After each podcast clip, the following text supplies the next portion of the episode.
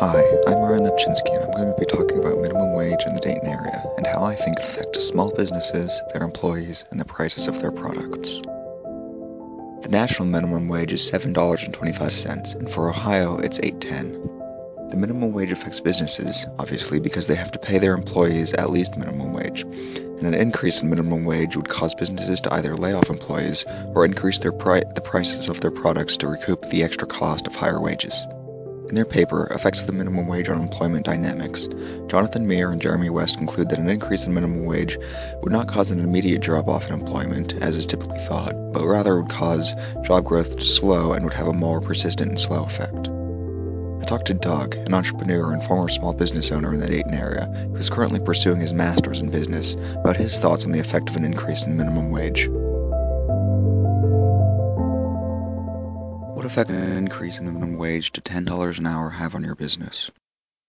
Uh, it would have little to no effect because my wages were above minimum wage for people that were hourly, and most people were subcontractors. So it was not on an hourly wage, it was on a per service contract.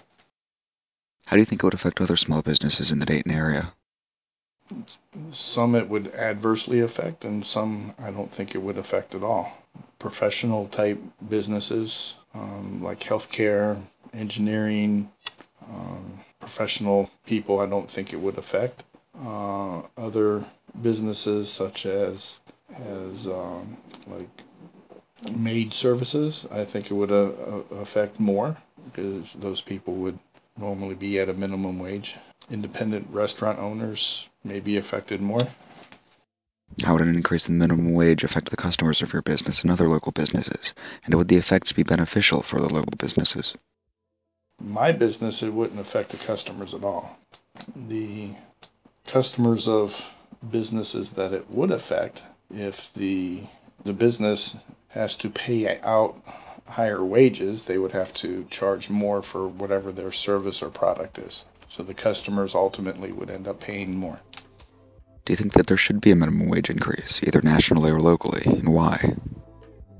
No, I don't think there should be a minimum wage increase. I think people that uh, value wage earning potential get an education and place themselves in a higher paying job. So it seems that my initial hypothesis that businesses would comp the cost of employees by raising the cost of their products or reducing employment was correct. Thanks for listening. I hope I've given you some additional insight into minimum.